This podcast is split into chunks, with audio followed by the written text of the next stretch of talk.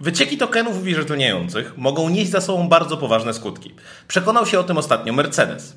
Pracownik firmy ze Stuttgartu wrzucił na swojego GitHuba, świadomie bądź nie, swój token do firmowego GitHuba, który pozwalał na nieograniczony dostęp do zgromadzonych nań kodów źródłowych. A to naprawdę niezły punkt startowy do poszukiwania dalszych sekretów, które się tam mogą znaleźć. No, o utracie reputacji czy naruszeniu własności intelektualnej przez grzeczność nawet nie ma co wspominać. Cała sprawa zresztą pewnie nie wyszłaby nawet jeszcze długo na jaw, ale pracownicy Red Hand Labs odkryli token podczas swoich rutynowych prac skanując repozytoria na GitHubie właśnie celem odkrywania takich perełek. Nieźle co?